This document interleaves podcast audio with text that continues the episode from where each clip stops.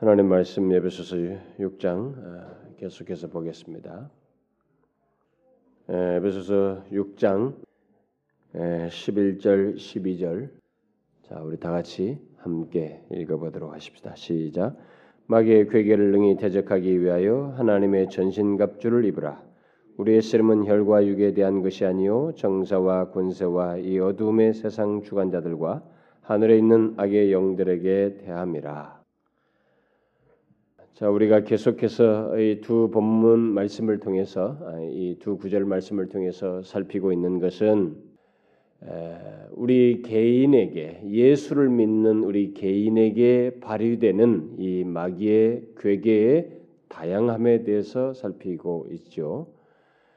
아, 그런데 그 이 마귀의 괴계가 아, 어떤 양태로 나타나느냐면 일반적으로 그 12절에 말한 것처럼 우리들의 환경 속에서 익숙한 관계 이렇게 눈에 보이는 이런 환경과 관계 속에서 있기 때문에 우리들이 종종 쉽게 휘말려 들어가고 넘어지게 되고 또 괴계를 분별하지 못하고 넘어가게 되지만 사실 이런 마귀의 괴계는 어, 이런 모든 우리가 접하고 있는 환경이든 관계든 이런 것을 배후에서 역사하는 존재이기 때문에 우리가 그것을 알고 분별하여서 대응해야 된다라는 차원에서 바울이 우리의 씨름은 혈과 육에 대한 것이 아니고 정사와 권세와 어둠의 세상 주관자들과 하늘에 있는 악의 영들에 대항하는 것이다. 이렇게 말을 하고 있는 거죠.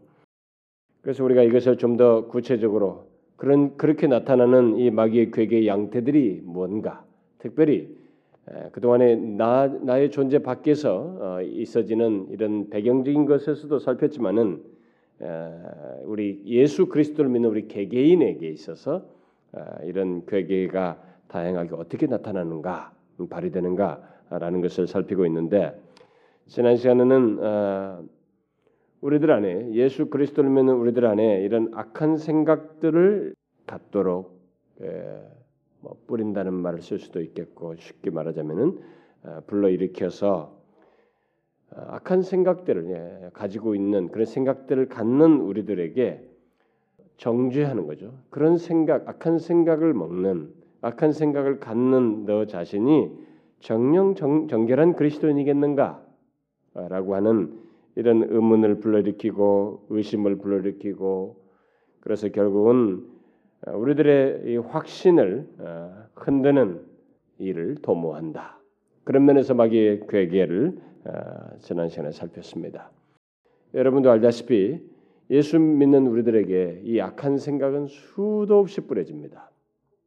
정말 우리 우리의 의지와 상관없이 성경을 읽는 거룩한 작업을 하는 중에도 악한 생각들이 우리들에게 불쑥 일어나게 되고 또 뭐 예배 중에서도 뭐 그런 일이 있게 되고 그래서 그것으로 인해서 자신이 너무 상상하지 못하는 그런 죄악된 생각들 막한 것들이 내 안에서 있다는 사실 때문에 우리가 고통스러워하고 힘들어하는데 그런 것으로 인해서 마귀는 우리를 정죄한다는 거죠. 그래서 우리가 그리스도인이 아니라는 것, 주의 백성이라는 것을 이렇게 의심케 하고 흔드는 일을 우리들의 확신을 흔드는 일을 한다라는 사실을 아, 지난 시간에 살폈어요.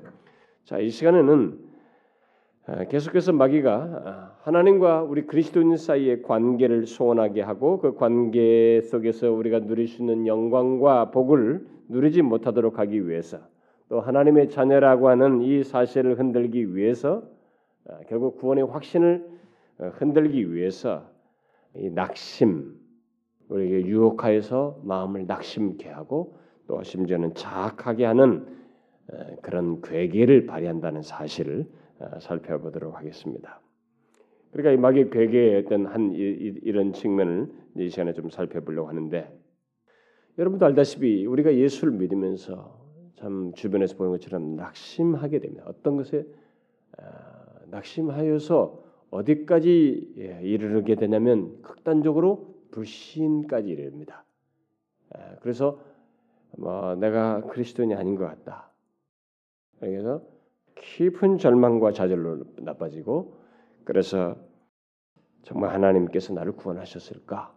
아, 뭐 여기까지 결국 이르게 되죠. 뭐 이런 일이 왜 예수 믿는 사람들에게 생기느냐라는 거예요. 바로 그런 일을 주도적으로 하는 이가 바로 어, 마귀의 역사이다. 마귀의 괴계라는 것입니다. 마귀라는 것입니다. 우리가 성경을 보게 되면 이 낙심 문제에 대한 얘기가 많이 나와 있습니다. 우리 여러분 시편 같은 걸 보게 되면 시편 기자가 낙심하죠, 낭망하죠, 낭망해서 막 절규하지 않습니까? 그래서 뭐 내용은 어찌하여 낭망하는고 이렇게 스스로를 향해서 말하는 내용들을 보게 됩니다. 그리고 여러분 엘리야도 어, 그렇게 그 타, 능력을 행했던 엘리야도 낙심하고 어, 광야로 나갔던 장면들 뭐 모세도 그렇고 참 성경에 보면 이 탁월한 사람들이 이 낙심하는 모습을 보게 됩니다. 그리고 신약 성경에 와서 보면은 신약 성경에서도 예수 그리스도의 십자가 하나님의 아들이 십자가에 달려 죽으심으로써 우리가 구원을 얻었다고 하는 이 확실한 증거가 제시되었음에도 불구하고 그런 것을 믿었던 그리스도인들까지도 낙심하는 일이 있었던 것을 우리가 보게 됩니다. 그래서 시작 성경에도 보면 이 낙심 문제가 자주 거론되죠. 예수님께서도 그런 얘기를 하고 음, 너희들이 항상 기도하고 낙심하지 말 것은 이런 말씀도 하다시피 음, 분명히 예수 그리스도를 믿어서 영원한 생명을 얻게 된 우리들 어, 장래 영광으로 들어갈 우리 그리스도인들에게 이 낙심이라는 것은 분명히 어울리지 않습니다. 어, 우리들에게 어울리지 않아요. 그러나 우리가 보고 경험하듯이 예수를 믿으면서도 그런 모습을 우리 현실 속에서 보게 되고 우리들 또한 그런 경험을 하게 됩니다. 한 적이 있죠, 여러분들도. 어, 저도 그렇습니다. 왜 그렇습니까? 왜 그런 일이 있느냐는 거예요. 왜 예수 그리스도를 믿는 우리들, 특별히 너무나 확고한 증거를 가지고 있고 또 동시에 우리가 정말 우리들의 삶의 여정의 마무리가 최종이 너무나 복된 것으로 귀결되는데도 불구하고 왜 우리는 삶 속에서 낙심하는가? 이 신앙의 여정 속에서 낙심하는가? 그게 바로 마귀의 괴계 때문이다라는 것입니다. 그리고 이 음, 마귀의 그런 괴계가 잘 먹힐 수 있는 음, 그런 결함들을 사실 인간들이 가지고 인간은 타락하고 나서부터 최초의 그 아담이 타락한 이래 인간은 모두 결함을 가지고 있어요. 낙심할 수 있는 결함을 인간 본성적으로 가지고 있습니다. 물론 예수 믿고 나서 우리는 새로운 피조물이 됨으로써 더 이상 그럴 필요가 없는 그러하지 않을 상태로 우리가 와 있음에도 불구하고 되지만은 왜냐하면 우리들에게 잔재가 남아요. 옛 사람의 그 모습도 있고 인간의 그 아직 영화롭게 된 상태가 아니어서 아, 우리는 그런 마귀의 괴계가 낙심케 하는 괴계가 먹힐 수 있는 어떤 잔재를 우리가 가지고 있어서 그렇습니다. 특별히 어, 어떤 기질적인 결함들을 어, 우리들이 사람들이 다 가지고 있죠. 근데 그것이 하나의 토양이 되기도 해요. 마귀가 사람들을 낙심케 하는 어떤 하나의 토양이 되기도 합니다. 우리 모두가 알다시피 어, 사람들 중에는 낙심을 다른 사람들보다 더 쉽게 하는 사람들이 있습니다. 음? 여러분도 보면은 저도 이렇게 신앙생활을 보면은 공동체 안에 더 낙심을 쉽게 하는 사람들이 있어요. 음? 비교적으로 그것은 그 사람이 다른 사람들보다 더욱 낙심하기 쉬운 어떤 기질, 천성을 가지고 있기 때문에 그렇다고 볼 수도 있어요. 보편적으로 모두가 그런 약점을 가지고 있지만 다 예외 없지만 아무리 낙천적인 사람도 그런 게 있지만은 비교적으로 더 심한 사람들은 그런 기질과 천성을 가지고 있어서 그렇다고 볼 수 있습니다. 제가 일전에도 말했다시피 타고난 기질 자체는 잘못된 것이라고 할 수 없어요. 우리들에게 그것은 죄라고 말하지 않습니다. 아, 그런 것 자체는 문제가 되지 않아요. 그런데 사람은 누구나 아, 낙심할 수 있는 기질과 우울증을 사실 다 가지고 있고 어떤 성품적인 결함을 다 가지고 있거든요. 우리가 죄악 가운데 태어났기 때문에 그런데 예, 특별히 이런 그 기질적으로 약한 그 낙담을 쉽게 하는 그런 사람들이 있어요.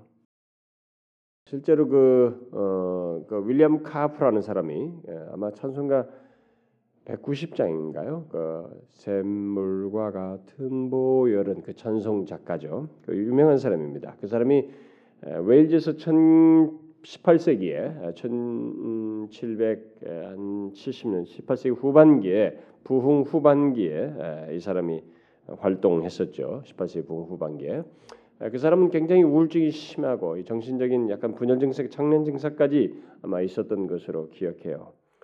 근데 그 양반이 나중에 아, 천성 아름다운 그 샘물과 같은 보혈이라는 그 피권세라고 하는 아주 중대한 표현들을 쓰면서 찬송 작가를 작시를 하게 되는데 그 우울증에서 다 그 심한 그런 데서 회복되어서 나중에 그가 그 말한 내용 그가 고백한 내용 중에 뭐가 있냐면은 그 논지가 인간이 가질 수 있는 그 최선의 기질은 어, 그러니까 모든 인간이 다 똑같다는 거죠. 근데 어떤 인간이든 그 인간이 가질 수 있는 최선의 기질은 우울증의 어떤 요소가 있으면서도 절정까지 오를 수 있는 것이다. 이런 식의 논지를 얘기했습니다. 그러니까 누구나 다 우울증의 어떤 요소를 가지고 있으면서 그 상태 속에서 그런 그런 우리 여건을 가지고 있는 우리들이 절정까지 오르게 되는 뭐 절정은 다양하게 설명할 수도 있을 것 같아요. 음? 어, 정상적인 사람이 더 풍성해지는 그런 거, 또 하나님과의 특별히 관계 속에서 더 풍성해지는 거, 뭐 이런 것을 다 망라한다고 할 수 있겠죠. 뭐 그런 식의 말을 했어요. 그러니까 그렇습니다. 인간은 그 사람 말대로 우울증의 어떤 요소들 다 가지고 있어요. 음? 보편적으로. 그래서 아무래도 외형적인 사람들은 좀 낙천적인 이런 사람들은 예, 우울증 요소가 좀 확실히 덜할 수도 있죠. 그에 반해서 내성적이고 냉담한 그런 성향을 가진 사람들은 다소 우울질적인 그런 면이 비교적 더하다고 할 수 있습니다.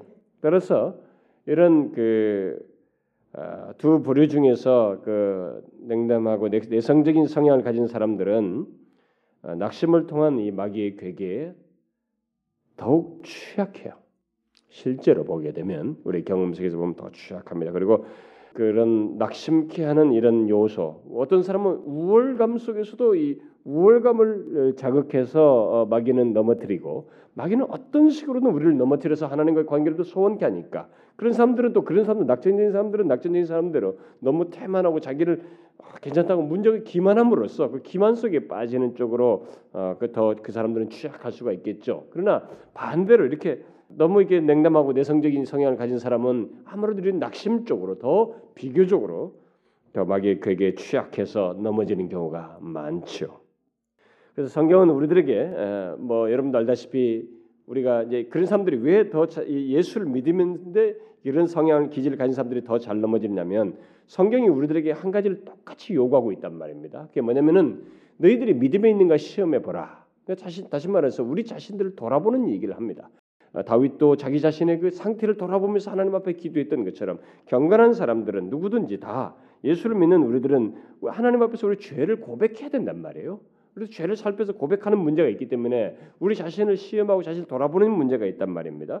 그러니까 이것은 성경이 원하는 일이고 성경 성경이 명하는 바이고 하나님께서 우리에게 원하는 것이기 때문에 이것은 누구나 그리스도인들이 해야 돼요. 그런데 우리가 이렇게 자기 자신을 돌아보고 살피는 문제에서 문제가 생기는 건 뭐냐면 이 내성적이고 이 냉담한 성향을 가진 사람들이 더욱 심하다는 거예요. 여기에 마귀의 괴기에 더 잘 넘어간다는 것입니다.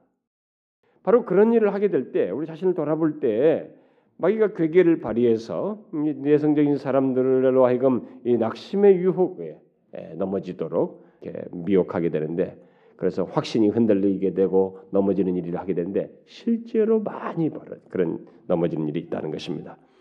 분명히 우리는 우리 자신을 돌아보는 일을 해야 합니다. 그러나 그때 마귀의 괴계에 넘어지지 않도록 우리가 항상 경계해야 됩니다. 우리가 예배소설을 이미 앞부분에서 많이 살폈습니다만은 참 구원을 하나님 삼위 하나님께서 구원을 주신 것도 굉장히 중요하고 그 구원을 받은 자의 삶도 굉장히 중요한데 내 뜻과 상관없는 이 마귀의 공격이나 이 대적에도 이런 분에서 이런 면에서 대적이 있음으로 인해서 우리가 넘어질 수 있다는 사실을 알고 사실 낙심하면 그렇게 놀라웠던 것처럼 순식간에 그 순간만큼은 상실해 버리는 그 비참함을 경험하는 일이 있기 때문에 우리가 이 부분을 분명히 분별해서 주의해야 됩니다. 그래서 우리가 낙심하고 더 나아가서 확신이 흔들리기까지 나가는 이 위험한 비참한 상태로 나가지 않도록 음, 이 마귀의 괴계 문제를 우리가 좀 알아야 된다는 거죠. 그러면 어떻게 우리가 어, 마귀가 우리 자신들을 돌아보는 일 속에서 낙심하고 확신을 흔들, 흔드는가, 음? 흔들며 괴기를 발휘하는가? 특히 내성적이고 냉담한 성향을 가진 사람들, 또 신중하고 예민하고 진실하려고 노력하는 사람들, 아주 추도 면밀하게 철저하게 하려고 하는 사람들, 특별히 또 완벽주의적인 태도를 시도하는 사람들 뭐 다 마찬가지예요. 음. 그런 사람들에서 그의 괴계는 더욱더 효력을 발휘합니다. 의외로 그렇습니다. 실제로 그래요.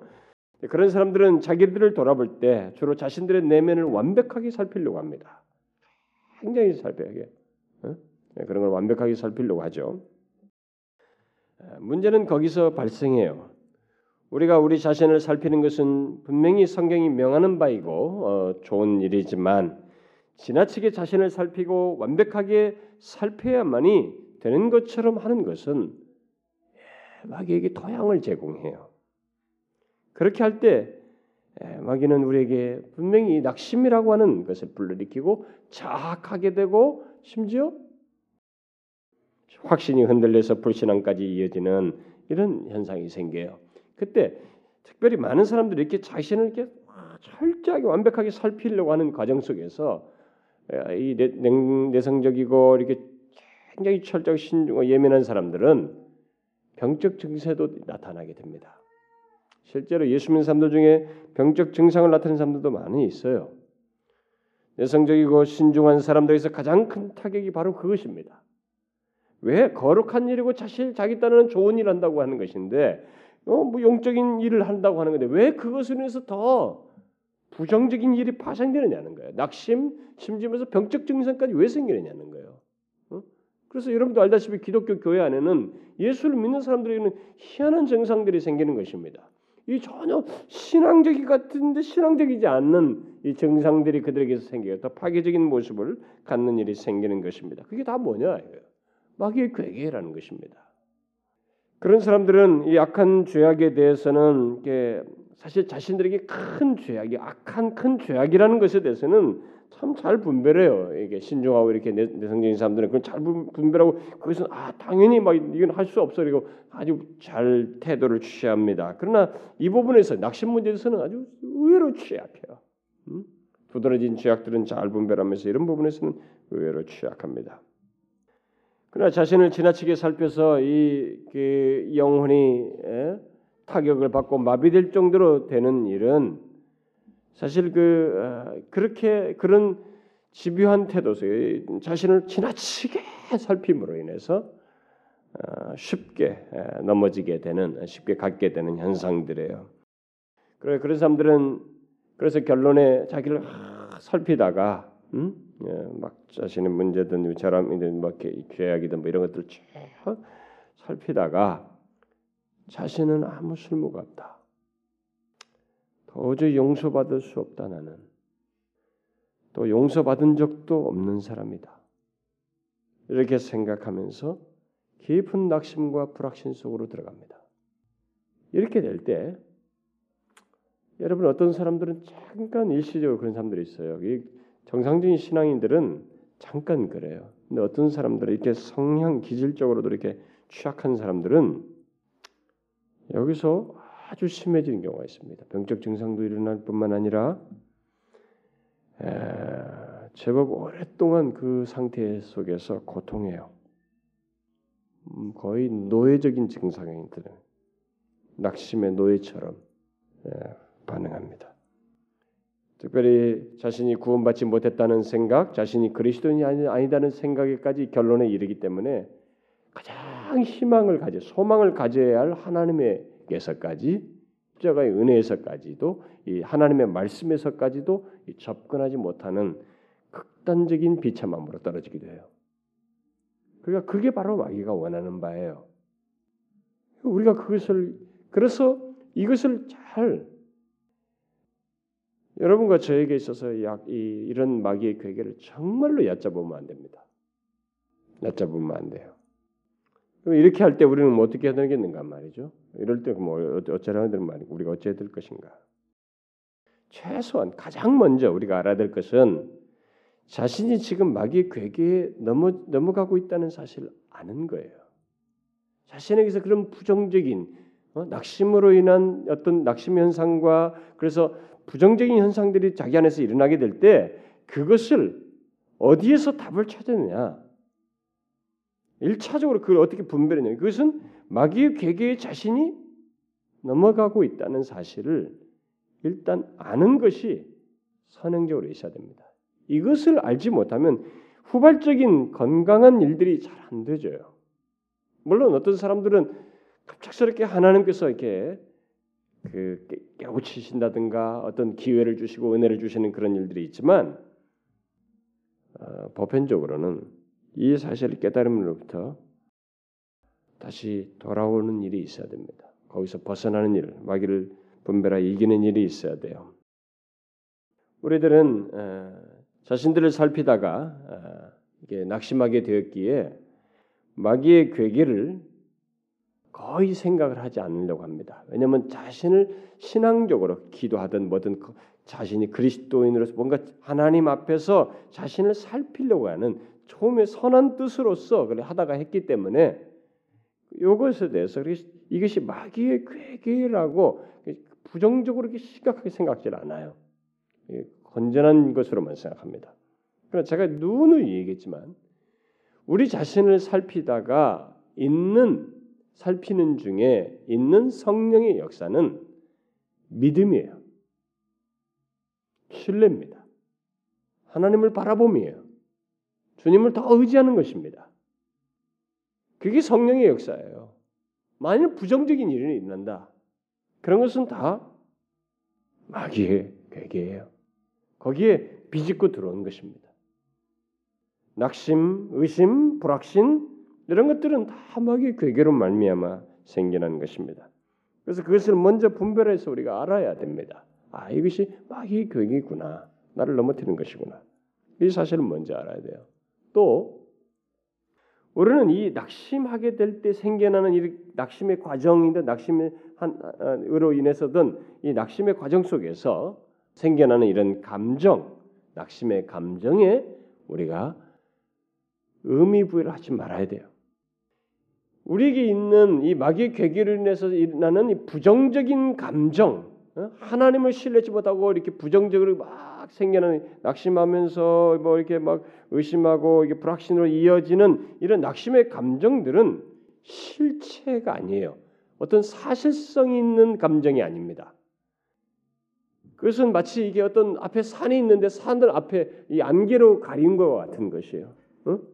실체가 아니에요. 산은 뒤에 실, 산이라는 실체는 뒤에 있는 거예요. 이건 살짝 없어질 것들인데 우리가 거기에 의미를 부여하면 안 되는 것입니다.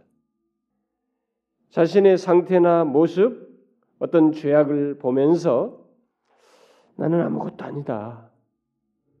내가 이런 사람이 내가 뭐 뭐겠어 하면서 자신을 이렇게 비관하고 자학하고 하는 어, 낙심하면서 이런 생각과 절망스러운 감정 등은 그런 것들이 우리 가운데 일어나게 될 때, 그래서 낙심하게 될 때, 그것은 그저 마귀의 괴계에 따른 이 안개와 같은 것이에요. 실체 없는 감정이에요. 그래서 그때 일어나는 절망스럽고 낙심에 찬 이 생각들이 그야말로 안개와 같은 감정이라는 것을 아시고 의미 부여를 하면 안 됩니다. 자신의 감정을 따라서 여러분 근거가 선명한 감정이 있어요. 하나님께서 주신 진리에 근거한 깨달음에 근거해서 그것을 마음에 감격스러워서 기뻐서 하게 하는 그 감정이 있어요. 그것은 우리에게 행동을 유발시켜요. 의지를 유발시키는 것입니다. 그래서 그것은 좋은 것이에요. 그것은 따를 만한 의미 부여할 만한 어떤 정서적인 요소입니다. 그러나 그것이 아니라 이렇게 부정적인 것들을 야기시키는 마귀의 괴계에 따른 이런 감정들은 의미 부여하면 안 돼요. 그건 아무런 실체 없는 내용들입니다.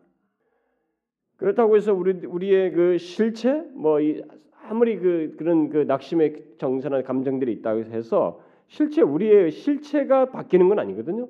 예수 그리스도로 말미암아 있게 된 예수 그리스도의 피로 말미암아 구속함을 얻은 하나님의 자녀가 된 우리들의 존재와 신분과 복됨이 사라지는 건 아니에요. 그런 낙심의 감정이 있다고 해서 그 실체가 없어진 거 아닙니다. 실체는 여전한 것이에요. 그래서 거기서 넘어가면 안 되는 것입니다. 이전에도 말을 했습니다만 우리가 그리스도인 된 것은 우리들의 기분 여하에 따라서 좌우되는 것이 아닙니다. 우리가 그리스도인 된 것은 내 밖에 있는 것에 근거해서 된 거예요. 내 감정 문제가 아니라 나라고는 존재 밖에서 근거가 있어서 그 근거에 의해서 내가 규명된 것이에요. 달라진 것입니다. 뭐예요? 하나님의 아들 예수 그리스도의 십자가에 달려 죽으심으로 그가 나의 죄를 담당하신 것에 근거해서 우리가 그리스도인 된 거예요. 하나님께서 그리스도의 그 대속으로 말미암아 우리 의롭다 여기셔서 우리가 의롭게 된 것이지. 내 감정과 우선 감정 문제 이전에 그 근거에 의해서 우리가 그리스도인 된 것입니다. 그러므로 우리가 이런 것에 휘몰아서 넘어가서는 안 되는 것입니다. 제 개인의 경험 속에서도 보면은 예, 마귀는 저에게도 아, 수시로 저의 지난 인생 속에서 있었던 어떤 부족이나 결함, 예, 허물들 이런 걸 잘 상기시켜. 여러분도 그런 경험 많지. 그런 거 있을 거예요. 제 우리 지난 시간에 악한 생각을 뿌리는 마귀의 계기에 대해서 살폈습니다만은 저도 그런 생각, 그런 것들 수시로 어느 때 떠올라요. 그러니까 저는 예민한 부분이 있거든요. 어떤 것을 말씀을 전하려면 그것이 죄도 밝혀지고 어떤 것은 또 어떤 국면들이 있단 말이에요. 어떤 주제들이 있단 말이에요. 그 주제와 맞물린 제 과거가 쭉쭉쭉 연상되기도 하고 떠오르기도 합니다. 그래서 마귀는 저에게 수시로 지난 인생 속에 있었던 저희 부족이나 결함, 이 허물들을 자주 상기시켜요. 부득불하게. 제가 그런 것에 관련된 사람에서 더욱더 그랬습니다. 그때마다 항상 저도 모르게 그 생각을 은근히 이렇게 따르다 보면 가만히 생각 나는 대로 이렇게 동조하다 보면 바로 뒤따르는 것은 그거예요. 야, 그런 네가 어떻게 목사이냐? 어떻게 네가 그러면서 남들에게 거룩하라고 전할 수 있으며 이런 내용을 남들에게 설교할 수 있는가? 네 스스로 볼 때도 가증하지 않느냐? 이런 생각들이 반드시 뒤따라옵니다. 그리고 그런 생각을 뒤따라서 만일 내, 내 자신을 내가 맡기게 되면 반드시 낙심하게 돼. 당장 목사직을 내려놓고 싶고 아무것도 하고 싶지 않은 그런 마음들이 확 뒤따라 일어납니다. 그렇게 파괴적이에요. 참 마귀의 괴계는 이런 면에서 파괴적입니다. 어떤 것이 긍정적인 것이 하나도 없어요. 다 부정적인 것입니다. 마귀의 소리에 귀를 기울이고 그의 말을 그대로 받아들이게 될때 뒤따른 것은 다 절망이에요. 자학입니다. 낙심이에요. 불신앙이에요. 심지어 지난 날이 다 의미가 없어 보여요. 그렇게 파괴적입니다. 바로 그것이 마귀가 우리 그리스도인들에게 보기 원하는 거예요. 그의 괴계의 목적입니다. 그러나 여러분 우리가 정확히 봐야 됩니다. 예수 그리스도를 믿는 우리의 실체가 무엇이냐는 거예요. 마귀의 말이 실체예요? 그 말들입니까? 우리의 감정이에요?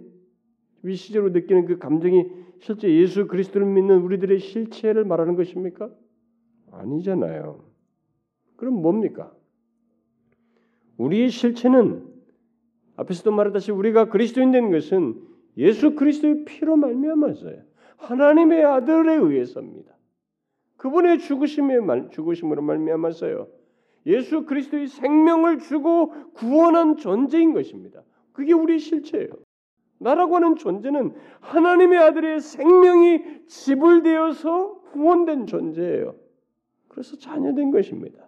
영원한 하나님의 자녀된 것이에요. 그게 우리의 실체입니다. 그러니 감정이든 마귀의 속삭임이든 마귀의 괴계 어떤 말이든 그것은 실체 없는 말들이에요.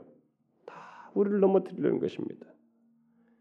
그러므로 나의 행동이나 감정에 의해서 영향을 받을 수 받, 받아서는 안 되는 것이에요. 우리의 실체는 우리의 행동이나 감정에 의해서 영향받을 수 있는 것이 아닙니다. 구원받고 난 이후에도 마찬가지예요. 이 구원은 우리들에게 얻게 된 구원은 예수 그리스도의 피로 말미 의롭게 된 이 사실은 우리의 행동이나 감정에 의해서 영향 주어질 수 있는 게 아니에요. 영향받게 되는 것이 아닙니다. 그러므로 우리들이 낙심하게 될 때 붙들어야 할 것은 그 로마서에서 바울에 의해서 외쳐진 말씀이에요. 로마 3장 이하의 말씀들. 예수 그리스도의 피로 우리들이 의롭게 됐다는 사실입니다. 음? 하나님의 아들 예수 그리스도의 피로 말미암아 우리가 분명히 하나님의 눈에는 죄 없는 자로 여김 받았다는 사실이에요. 우리는 이 진리가 우리가 흔히 칭이라고 합니다만 이, 이 진리가 우리를 세우기도 하고 무너, 무너지기도 무너지기도 한다는 사실을 우리는 알아야 됩니다. 그 이걸 놓치면 넘어지는 거예요. 근데 이걸 붙들면 어떤 마귀의 괴계에서도 세움을 받는 거예요. 넘어지지 않는 것입니다. 그래서 기독교가 이 칭의 진리에 의해서 세워지기도 하고 무너진다는 말을 하지 않았어요? 개인에게서도 마찬가지입니다. 우리는 이 진리를 붙들어야 됩니다. 그 사실을 예수 그리스도로 말미암아 우리가 어렵게 됐다는 사실을 붙들어야 돼요. 그러고 나서 우리들이 취할 태도가 있다면 우리 자신들을 돌아볼 때 발견되는 죄나 결함을 가지고 하나님께 나아가는 것이 마귀의 소리를 듣지 말고 그런 상태, 그런 문제, 그 결함과 죄들을 가지고 하나님께 나아가는 것입니다. 마귀에게 정죄의 기회를 주지 말고 우리들이 스스로 하나님께 가지고 나아가서 회개하고 자백하며 은혜를 구하는 것입니다. 하나님 제게 이런 부족과 결함이 있습니다. 내가 이런 죄를 지었어요. 저를 불쌍히 여겨 주십시오. 그래야 되는 것입니다.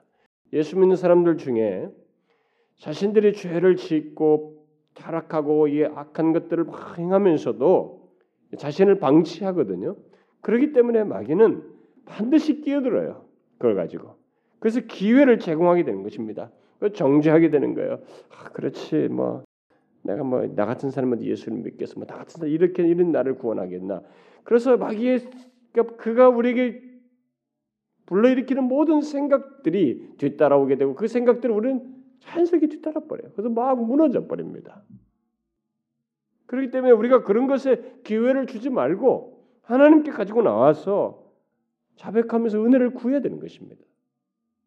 하나님 제가 이런 자입니다. 정말 너무 부족해서 어찌할 줄을 모르겠습니다. 나의 죄를 용서하시고 나를 불쌍히 여겨 주십시오. 이렇게 자백해야 되는 거예요. 그리고 우리의 귀를 마귀의 속삭임에 되는 대신에 하나님의 말씀에 기울여야 됩니다. 여러분 많은 사람들이 예수 믿는 사람들이 자신이 마귀의 꾀기에 노출돼 있음에도 불구하고 그때 의외로 이 귀를 이 마음을 어디다 더 청종하냐면은 마귀의 속삭임에 더 청종해요. 하나님의 말씀은 뻔하다고 생각하는 거예요. 하나님의 말씀에 귀를 기울이질 않아요. 그러나 그게 해결책이에요, 여러분. 거기서 벗어날 수 있는 길인 것입니다. 제가 분별하라고 그랬죠. 자기가 넘어져 가고 있다고 그랬죠. 응? 감정을 실체를 인정하지 말라고 그랬죠. 의롭다 하면 따는 우리 그 진리를 붙들라고 그랬죠. 오히려 그런 죄들을 하나님 앞에 가지고 고백하라고 그랬죠. 동시에 하나님의 말씀에 귀 기울여야 됩니다. 그런 나를 이런 나를 죄를 마귀가 지금 뭔가 나에 대해서 정죄를 하고 있지만 좋다 죄를 지은 나에 대해서 하나님은 어떻게 말씀하시고 어떤 해결책을 제시하는가 하나님의 말씀을 들어야죠.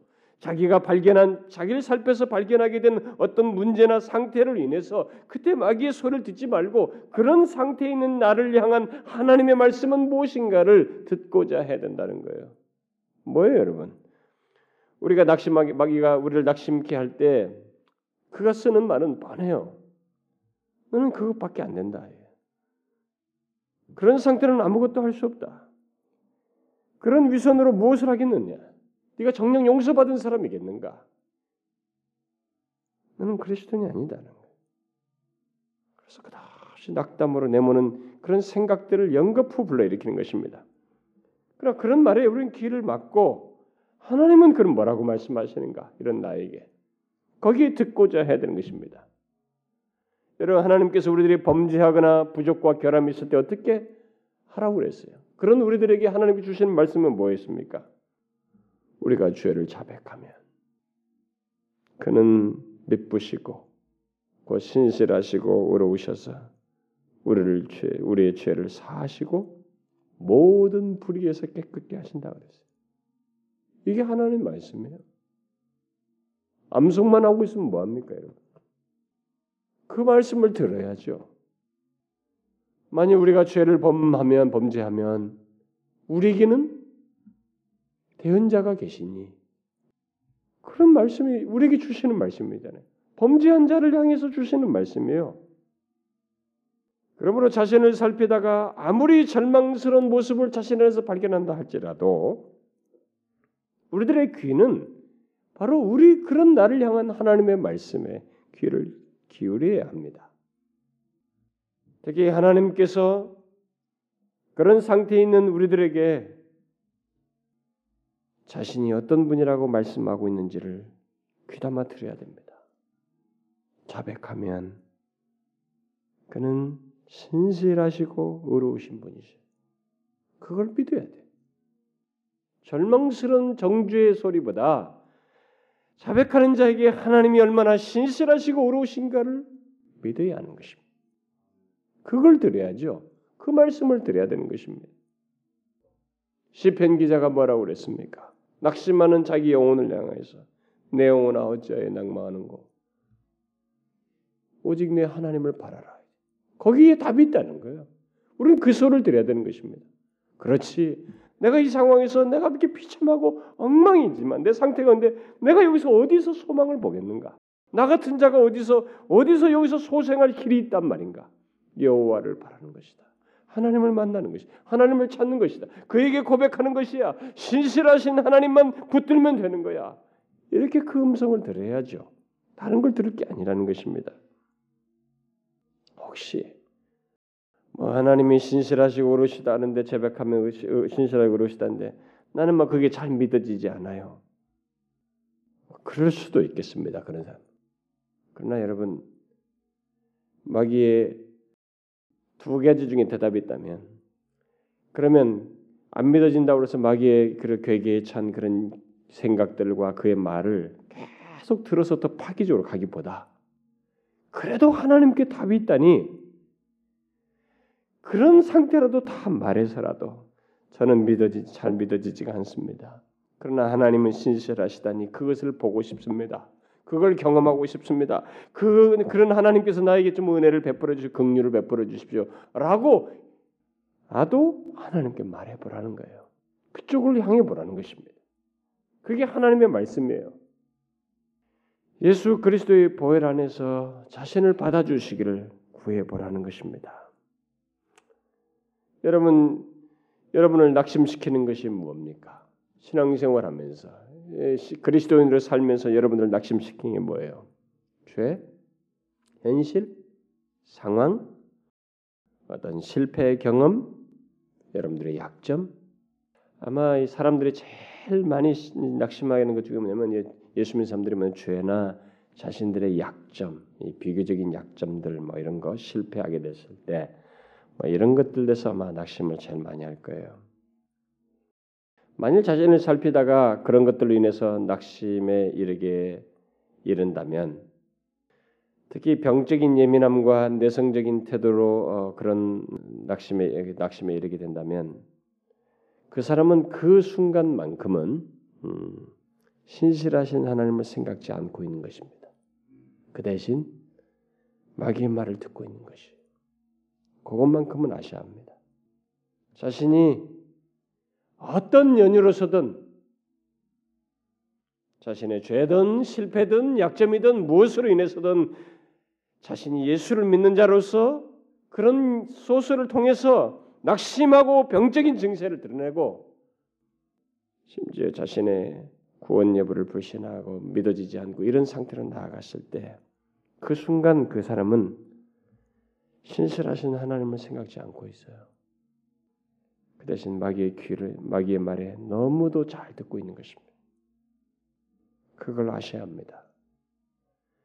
여러분 우리 주님께서 십자가에서 피 흘려 우리를 구원하시려고 아, 구원을 구원하시고 또 하나님의 자녀가 되게 하시고 영원한 영광으로 나아가는 존재로 우리를 하시, 존재로 어, 존재가 되게 하셨는데 바로 그런 사람이 자신의 약함과 실패와 죄로 인해서 계속 낙심한다고 한번 생각해 보시라고요. 그게 하나님이 원하시는 것이겠어요? 그리고 그 신분에 맞는 행동이겠습니까? 여러분, 우리 그리스도인은요, 우리 그리스도인이 어떻게 구원받고 어떤 사람이 되었는가를 알게 되면 우리는 누구 말 맞다나 낙심할 권리가 없습니다. 낙심할 권리가 없어요. 우리가 어떻게 해서 어떻게 구원받고 그래서 어떤 사람이 됐는가를 알게 되면 낙심조차도 허용되지 않는 존재예요. 우리는 왜요? 가장 완전한 구원을 죄 없으신 하나님 자신이 직접 오셔서 대가를 지불하시고 주셨거든요. 그래서 에베소서 2장 같은 데 보면은 그리스도와 함께 죽고 일으킴 받아 보좌에 앉힌 바 된 그런 존재예요. 우리가 지난 주일날 살폈다시피 영광으로 나아가도록 된 자들입니다. 도저히 낙심이 끼어들 수 없는 그런 존재로 우리를 삼으셨어요. 그런데도 낙심한다는 것은 왜 그렇겠어요? 마귀의 괴계가 성공하고 있다는 것입니다. 마귀는 대단히 지배하고 간계하다는 것입니다. 그리고 우리들은 어리석게도 거기에 넘어간다는 것입니다. 이렇게 말을 함에도 불구하고 어떤 사람은 이런 사실을 통해서 이렇게 제시하고 있음에도 불구하고 어떤 사람들은 예, 낙심하게 낙심의 경험을 하는 사람들은 이렇게 말할지도 모르겠어요. 자신의 낙심을 마치 정당화라도 하려는 듯이 그러나 제 케이스는 좀 다릅니다. 또는 만일 당신이 내 과거를 안다면 내 속을 안다면 나의 문제와 부족을 안다면 그렇게 간단하게 말할 수 없습니다. 이렇게 말할지 모르겠어요. 저는 그런 사람들에게서 두 가지를 봅니다. 하나는 그리스도인들을 뒤흔드는 마귀의 간계함과 집요함이 굉장히 크다는 것, 그에게 크게 성공하고 있다는 사실이고 또 다른 하나는 그런 사람들은 그 상황 속에서만큼은 그 마귀의 소리에는 쉽게 긍정하면서 하나님의 말씀에는 너무도 어렵게 긍정한다는 거예요. 참 그런 사람들은 어떻게 그렇게도 마귀의 속 궤계에 찬 소리는 잘 긍정하면서 왜 하나님의 말씀에는 그렇게도 yes가 안 되느냐는 거예요. 긍정이 안 되느냐는 거예요. 여러분 하나님은 특별한 케이스를 구원하는데 너는 너무 특별하구나. 너는 너무 더럽구나. 너는 너무 타락했구나. 너는 너무 절망적인 상태에 있구나. 너는 너무 악하구나. 너는 너무 무식하구나 하면서 특별한 케이스를 제안하지 않습니다. 그런 구원에 있어서 그런 것을 따지지 않아요. 우리를 구원한 하나님께 있어서 중요한 것은 내가 얼마나 악한가, 내가 얼마나 타락했는가, 얼마나 절망적인 상태에 있는가, 무식한가가 아니에요. 믿겨지지 않지만 하나님은 우리가 그렇게 악하고 원수 되었을 때, 악한 죄인이었을 때, 또 약하여 있을 때 사랑하셨습니다.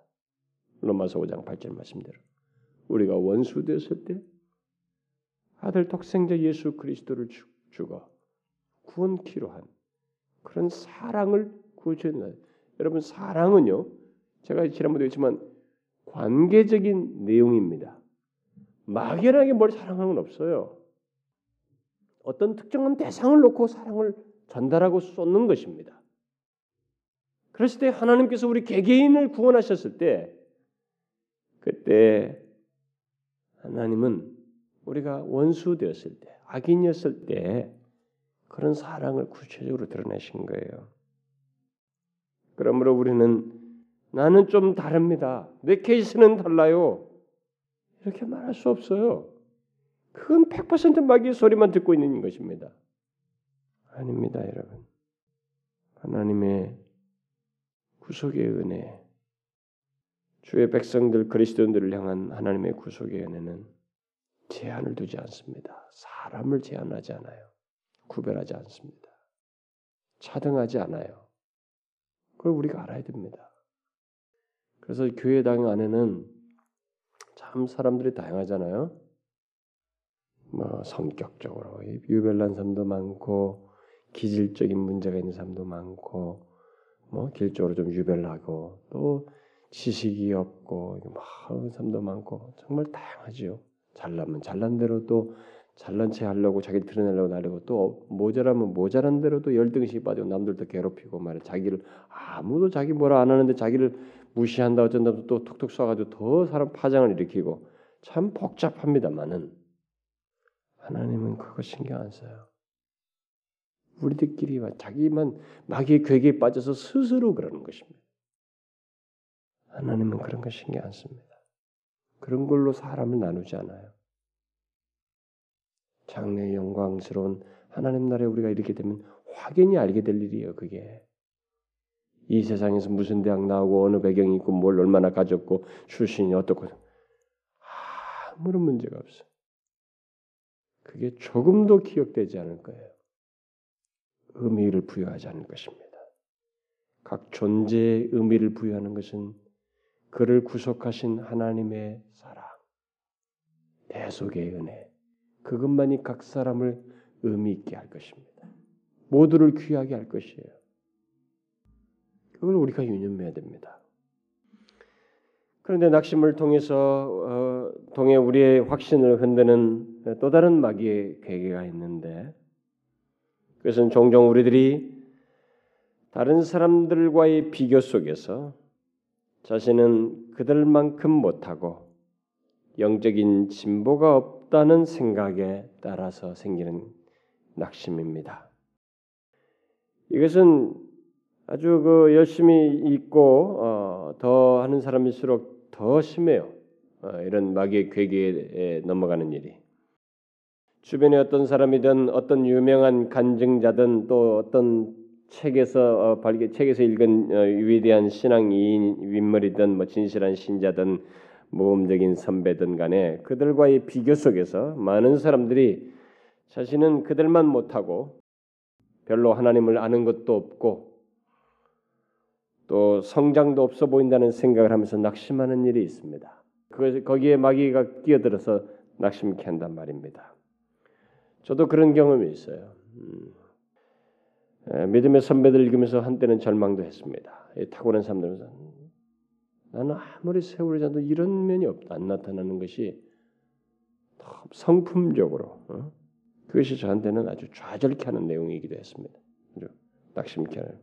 그리고 현실적으로 가까이에서도 우리가 이 신앙생활하면서 제가 사역자들 목사들에게 어, 좋은 앞선 좋은 목사들이든 뭐 주변에 어떤 목사들이든 마찬가지 어떤 목사님들을 보면서 내게는 저런 면이 거의 없다는 것 때문에 아주 좌절하는 경험을 저도 이게 했어요. 그런 걸 느끼곤 했습니다.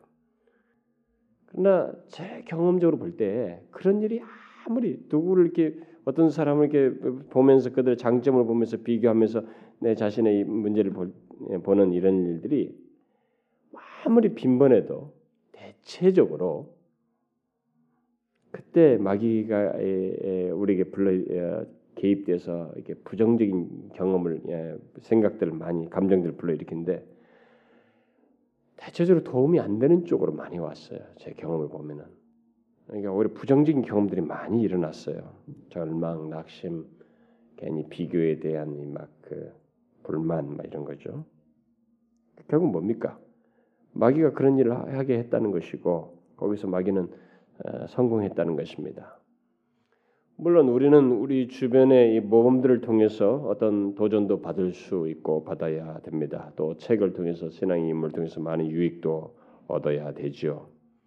그러나 여러분 그런 것들을 통해서 낙심과 비교를 하면서 낙심과 절망을 갖는 것은 그런 것을 통해서 성령께서 하는 것인 게 아니에요. 거기는 분명히 마귀가 끼어드는 것입니다. 마귀의 괴계에 따른 것이에요. 따라서 자기와 다른 사람들을 비교하며 자신의 부족을 탓하며 낙심하게 하는 이 마귀의 괴계를 이런 것 속에서도 분별하셔야 됩니다. 우리가 혈과 우리의 싸움이 혈과 육이 아니라는 거. 뭐왜 이 주변에 있는 사람들, 저 예수 잘 믿는 사람, 다른 사람들 보면서 왜 거기서 우리가 부정적인 경험을 받아 절망하고 좌절하냔 말이에요. 우리는 여기에도 이 혈과 육이 아닌 이런 마귀의 괴계가 있어서 내 자신 안에서 그런 것을 소스로 해서 이 역사한다는 사실을 분별해서 넘어가지 않아야 된다는 거예요. 우리가 주변에 어떤 주변에 어떤 사람들이나 어떤 책에서 모범을 보게 될 때 우리가 그런 것을 통해서 이제 보게 될 때 기억할 한 가지 꼭 기억할 사실이 있어요. 그것은 우리 개개인은 예수 그리스도면 우리 개개인은 하나님에게 아주 고유한 존재들이라는 것입니다. 개개인마다 하나님에게 있어서 아주 고유한 존재라는 것입니다.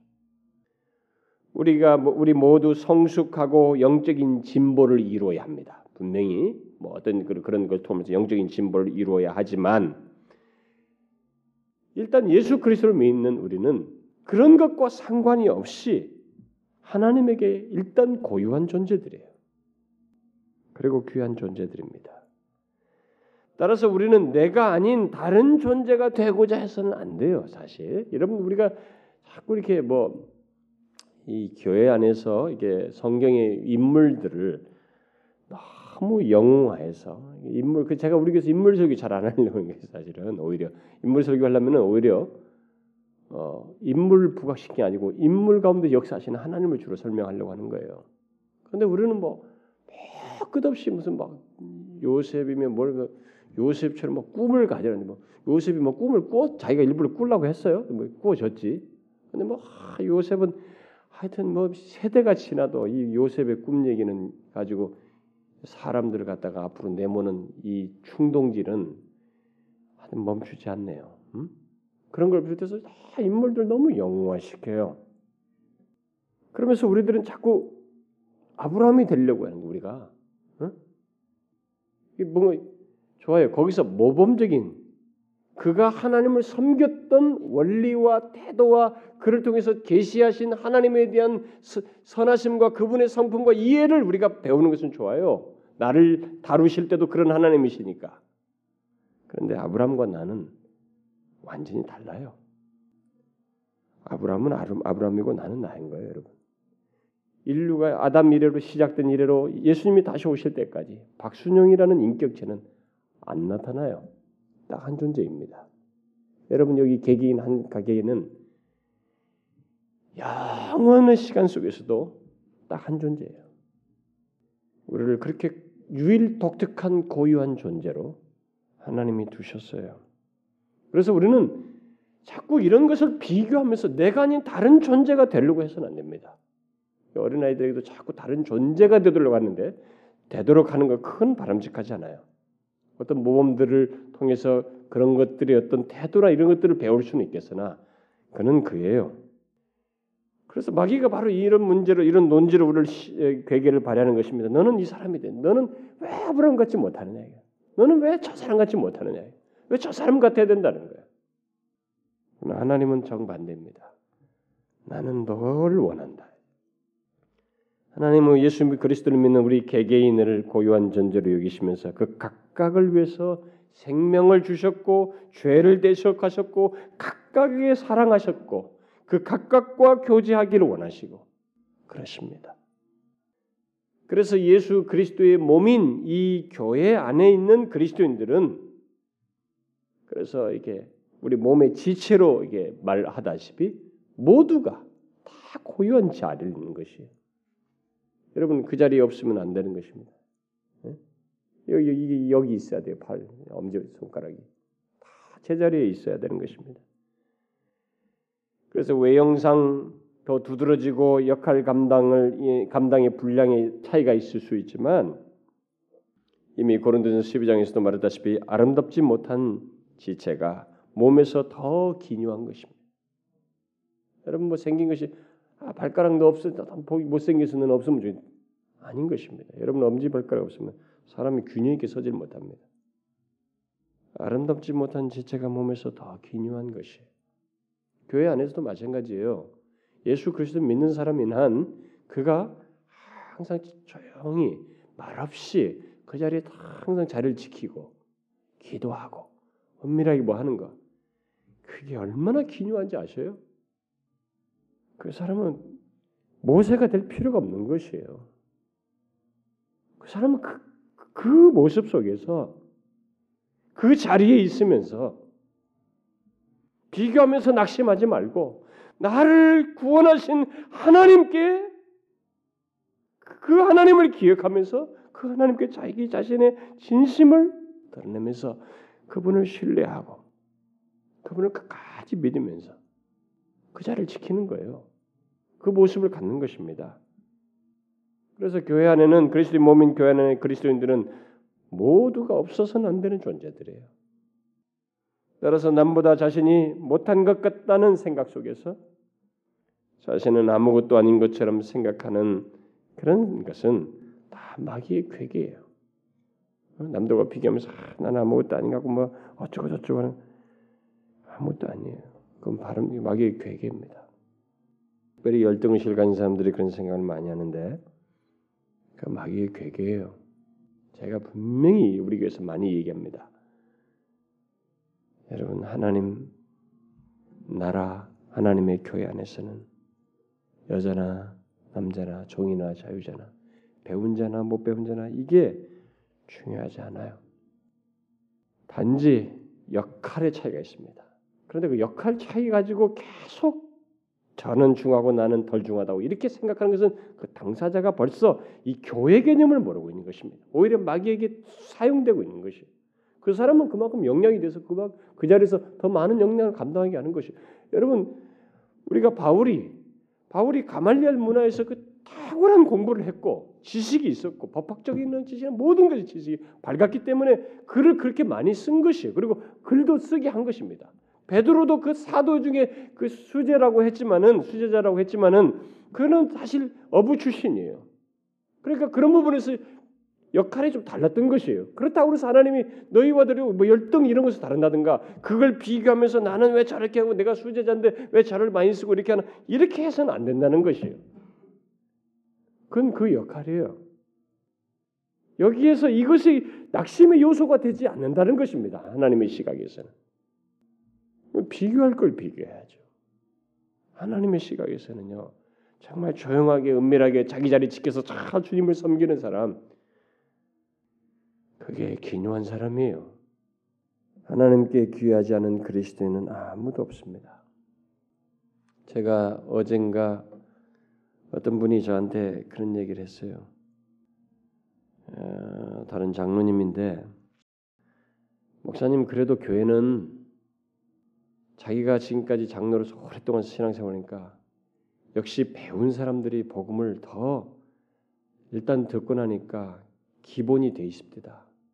더 잘 듣고요. 왜 강남구와 서초구가 사람들이 그나마 사람들이 더 기독교 복음화율이 높고 크리스천율이 높으냐면 사실 배운 사람들이 일단 잘 진리를 습득만 하면 오히려 더 쉽게 들어가기 때문에 배운 것이 없고 무식하고 막 가진 것도 없는 사람들은 오히려 더 똥꼬집을 부려가지고 더 수용 안 한다는 거예요. 그러니 목사님이 좀 그런 사람들 대상으로 좀 나보고 메시지를 전하는 거예요. 어? 어필될 사람들에서. 여러분 그런 말들이 실제로 현실 속에 있어요. 그런데 그것은 우열 개념이 아닙니다. 그건 그런 사람들이 하나님 역할 분담해서 하나님 편에서 배운 자안 배운 자서 동등한 가운데서 어떤 자를 두어서 일할 뿐이지 이게 차이를 두는 건 아니에요. 괜히 그걸 가지고 서로 차별을 두고 다든가 차별이 있는 것좀 생각해서는 안 되는 것입니다. 저는 그 그분이 저한테 자기가 차등을 둔다고 아, 생각지 않는다. 저한테 얘기를 자꾸 해요. 좋습니다. 사실 그건 정말 그렇다면은 우리는 차이 개념이 아니에요. 그것은 하나님 편에서는 그런 것을 보지 않아요. 그러니까 그런 시각에서 자꾸 자기를 보고 아, 낙심하고 그러면 안 되는 것입니다. 그 낙심하는 그 사람이 잘못하는 거예요. 열등시 가지고 낙심하는 그 사람이 잘못하는 것입니다. 왜 그런 걸 가지고 비교해서 자기를 낙심하느냐는 거예요. 왜 거기에 마귀에게 자신을 양도하느냐는 거예요. 양도하면 안 되죠. 나는 하나님 안에서 나만의 고유한 존재돼. 내가 이 세상에 많고 적고 이런 거 무슨 상관이냐 이거예요. 나만의 고유한 나는 유일한 존재로 나를 세우시고 부르시고 창조하시고 이 세상에 존재케 하시고 그리스도인 삼으시고 피로 구속하시고 죄를 정결케 하시고 이 자리에 나를 두셨는데 그리스도인 몸 안에 두셨는데 이 영광스러운 지위를 왜 뭘 뭐와 비교하냔 말이에요. 마귀만 끼어드는 것입니다. 자꾸 그런 가지고 비교하면서 낙심하려고 말해 시비를 걸면은 마귀만 끼어들어요. 넘어져서는 안 되는 것입니다. 하나님께 귀하지 않은 그리스도는 하나도 없어요. 모두 고요하고 모두 귀합니다. 그래서 오히려 우리는 우리 각자의 그 고유함을 더 신뢰해야 돼요. 아, 주님께서는 비록 그렇지만 나를 이 자리에 두셨구나. 나의 오히려 고유함을 드러내려고 해야 되는 것이. 자기 장점을 드러내. 그 제가 이 교회에서 제일 어려운 게 뭐냐면은 어떤 사람에게는 뭘 좀 일을 시키고 싶은데 이 사람에게는 이걸 시키면 자기가 나를 얕잡아서 이걸 시킬 것이다라고 생각한다는 삶이에요. 한다는 거예요. 그 사람이 장점 교회에서 필요해서 하는 것인데 어떤 사람이 이걸 시키면 나에게 왜 이걸 시키냐. 이렇게 생각한다는 거예요. 그게 다 뭐냐? 스스로 비교하면서 부정적으로 사용된다는 것입니다. 마귀로 하여금 자기의 마음의 소용들이 움직이도록 내놓는다는 것입니다. 그래서 오히려 정말 교회 안에서 정말 그런 논리가 하도 통하다 보니까 오히려 교회 안에서 배우고 사회적 지위가 있는 사람들이 오히려 허드렛 일을 할 필요가 있어요. 제가 영국에 있을 때도 보면은 그 장로들이 우리나라나 장로들이 군림하고 그러죠. 장로석이 어디 있어요? 이 세상에 우리나라나 장로석이 따로 있지. 장로석 별도로 왜, 왜 만드냔 말이에요. 그런 거예요. 우리가 군림하고 있죠. 아, 외국은 안 그래요. 정말 섬겨요 이렇게 섬깁니다. 정말로 이 성신도들 섬겨요. 그 중대한 문제 그 결정할 때 고민 많이 하고 그리고 일정을 하다가 자기들도 안식년 하기를 원해요. 아, 좀 나를 좀 쉬게 해달라. 이제 조금만 그 하다가 1년 정도 안식하기도 하고. 우리가 사회적인 지위가 뭐 있고 하든 뭐 있는 사람들이 오히려 좀 더 우리가 섬길 필요가 있어요. 그렇게 하려고 애를 쓸 필요가 있습니다. 그러니까 이런 것을 지배받지 않고 나의 고요함에 감사하고 있고 고요함을 드러낸다는 차원에서 그럴 필요가 있고 그렇게 오해하고 또 수용 못하는 사람들 때문에 낙심하게 되는 마귀에게 넘어가는 사람들을 위해서라도 그럴 필요가 있어요. 자 여기 마지막으로 한 가지를 더 붙이고 싶습니다. 마지막으로 마귀가 우리의 에, 우리를 낙심하도록 하는 이 괴계와 관련해서 한 가지 덧붙이고 싶은 내용이 있는데 그것은 예, 갈라디아서 6장에서 말하고 있는 것이 바울이 말하고 있는 내용입니다. 바, 바울이 뭐라고 말하냐면 선을 행하다가 낙심하지 말 것을 얘기해요. 이 말을 했다는 것은 선을 행하다 낙심하는 일이 있다는 것입니다. 예수 믿는 사람들이 자 꾸준히 선을 행하다가 낙심을 한다. 왜 낙심합니까? 하나님의 선한 것들을 행하는데 왜 그걸 꾸준히 하다가 거기서 왜 낙심하냐 말이에요. 거기에 마귀가 끼어드는 것입니다. 어떻게 끼어들겠어요? 대부분의 사람들이 저부터가 다 그랬습니다. 우리들이 빠져들은 게 뭐냐면 꾸준히 선을 행하지만 아무런 일이 일어나지 않는 거예요. 그 알아주는 사람도 없고 그러니까 그 선을 행하는 자들에게 마귀가 딱 다가가는 것이에요. 야, 네 해봐야 뭐 소용이냐? 누가 알아주냐? 너 무슨 일이 있냐? 열심히 한다지만 뭐가 되는 게 뭐가 있냐? 마귀는 다양한 미끼로 이유를 가지고 우리를 이렇게 낙심토록 부충 충동질합니다. 여러분도 그런 유혹에 넘어간 적 있지요? 무엇인가 맡아서 꾸준히 하다가 아무 일이 없을 때, 또 그리스도인으로서 신실하게 살려고 하는데 뭐 별로 이렇게 드러나지도 않는 것 같고, 그러니까 그걸 꾸준히 하다가 낙심해 버려. 누군가를 위해서 뭐 남편을 위해서, 아내를 위해서, 자식을 위해서, 누구 부모를 위해서 꾸준히 기도하며 전도하지만은 뭐 없으니까 딱 낙심해 버려.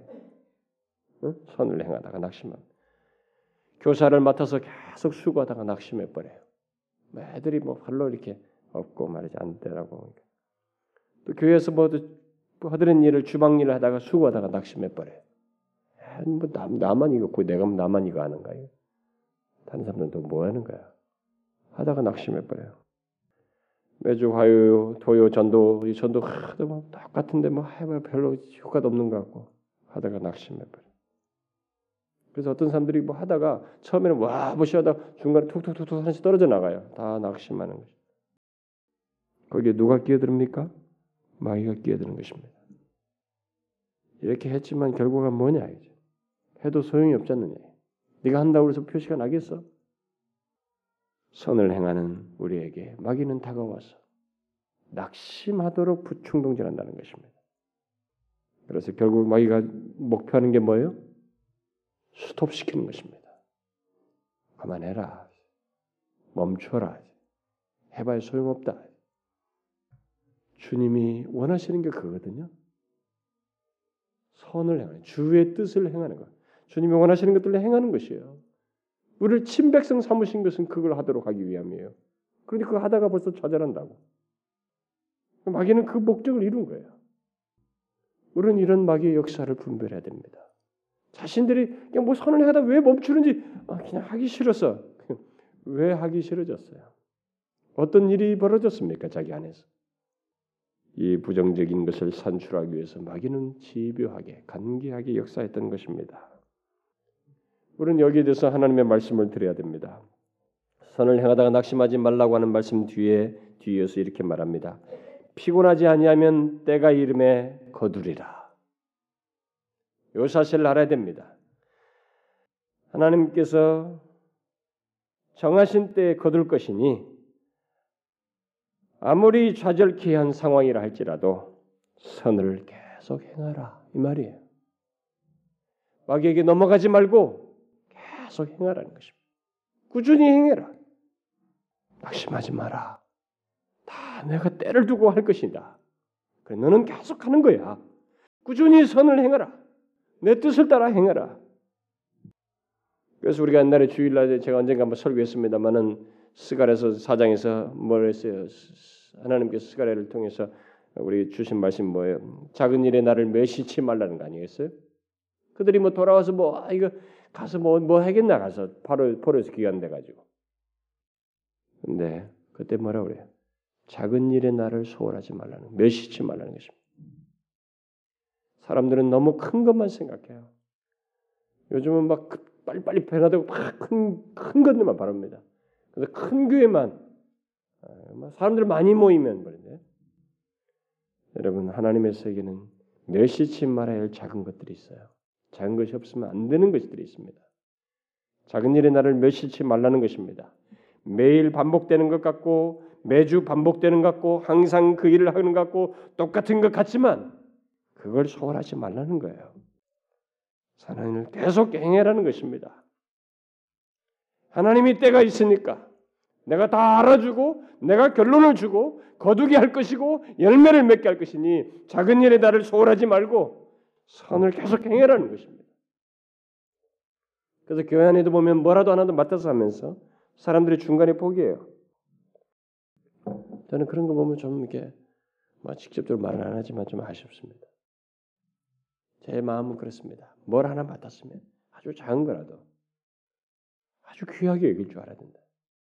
끝까지 해야 된다 이거예요. 그걸 매시지 말고 항상 선을 행해라. 찬양팀을 맡았든 뭘뭘 뭘 만나 뭘 맡았든 말해. 교회 작은만 거라도 꾸준히 해. 왜 그만두냐 이게요. 왜 그 거룩하고 선한 일을 왜 그만두냐 이게요. 마귀의 괴계 때문이 아닙니까? 여러분과 제가 신앙생활하면서 주님 앞에 갈 때까지 여러분 작은 일에 나를 멸시하면 안 됩니다. 그러면 큰 것도 실패하게 돼 있어요.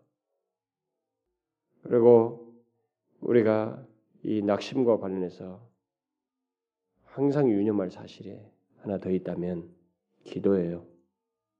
주님이 그랬습니다. 항상 기도하고 낭망치 말아야 할 것은 여러분 기도가 낭망을 이기게 하는 아주 중요한 도구예요. 왜요? 기도 행위 자체겠습니까? 아닙니다. 우리가 기도한다는 것은 내가 원하는 것을 얻는다는 말이 아니잖아요. 내가 기도한다는 것은 뭐라고 그랬어요? 나는 하나님의 자녀입니다. 저는 하나님께 속한 사람이에요. 하나님께 말할 수 있는 대상 아닙니까? 그런데 왜 이런 일이 벌어집니까? 저는 낭망할 수가 없습니다, 하나님. 낭망해서는 안 되는 사람입니다. 라는 것을 드러내는 것이 기도 아니겠어요? 그래서 기도가 있어야 되는 거예요. 기도가 없으면 낭망하게 되죠. 여러분 하나님은 마귀는 우리를 낙심시켜서 부정적으로 확신까지 흔드는데고 나가지만은 성경은 놀랍게도 그런 것까지 다 얘기하고 우리에게 많은 말씀을 주셨습니다. 너무 명확한 답을 주었어요. 낙심치 말 것을 낙심치 말도록 할 도움을 낙심했을 때는 또 벗어날 길까지 다 답을 주었어요. 그러니 마귀의 말에 듣지 말고 하나님의 말씀을 들으라는 것입니다. 앞에서 제가 얘기했다시피 우리는 낙심할 권리가 없을 만큼 권리가 없을 만큼 확고한 신분을 가지고 있어요. 확고한 구원의 은혜를 입었습니다. 하나님의 아들의 죽으심은 낙심해서는 안 될 만큼 확고한 것을 우리에게 이루셨어요. 이걸 기억하고 마귀의 소리에 듣지 말라는 것입니다. 여러분, 예수 믿으면서 이 낙심이 무서워요. 이 괴계에 넘어가지 마시라고요. 아시겠죠? 기도합시다. 하나님 아버지, 우리가 너무 어리석어서 너무 복된 지위와 신분을 주셨고 참 어떤 것으로도 더할 수 없을 만큼 완전한 구원의 은혜를 주셨는데도 불구하고 우리는 그것을 흔드는 이 마귀의 괴계에 그의 말에 쉽게 청종하여 낙심하고 주께서 나에게 주신 그 구원의 복됨들을 상실하고 비참한 상태로 떨어지는 어리석은 경험들이 있습니다. 주여, 우리가 더 이상 그런 낙심의 자리로 미끄러지지 않고 그런 마귀의 계계에 넘어가지 않고 더욱더 풍성하게 이 구원의 은혜를 누리며 살아가는 저희들이 되게 하옵소서. 사는 날 동안에 견고하고 흔들릴 수 없는 구속의 은혜를 붙들며 참 오히려 나를 구원하신 우리 주 예수 그리스도를 기꺼이 증거하며 어떤 마귀의 괴계에도 담대히 말하며 싸우며 나갈 수 있는 저희들이 될 수 있도록 인도해 주옵소서. 오 하나님 여기 모인 사랑하는 지체들 가운데 낙심 가운데 있는 자가 있습니까? 속히 그곳에서 이 마귀의 괴계를 분별하여 벗어나게 하시고 구원의 은혜의 풍성함 위에 다시 서게 하옵소서. 예수 그리스도의 이름으로 기도하옵나이다.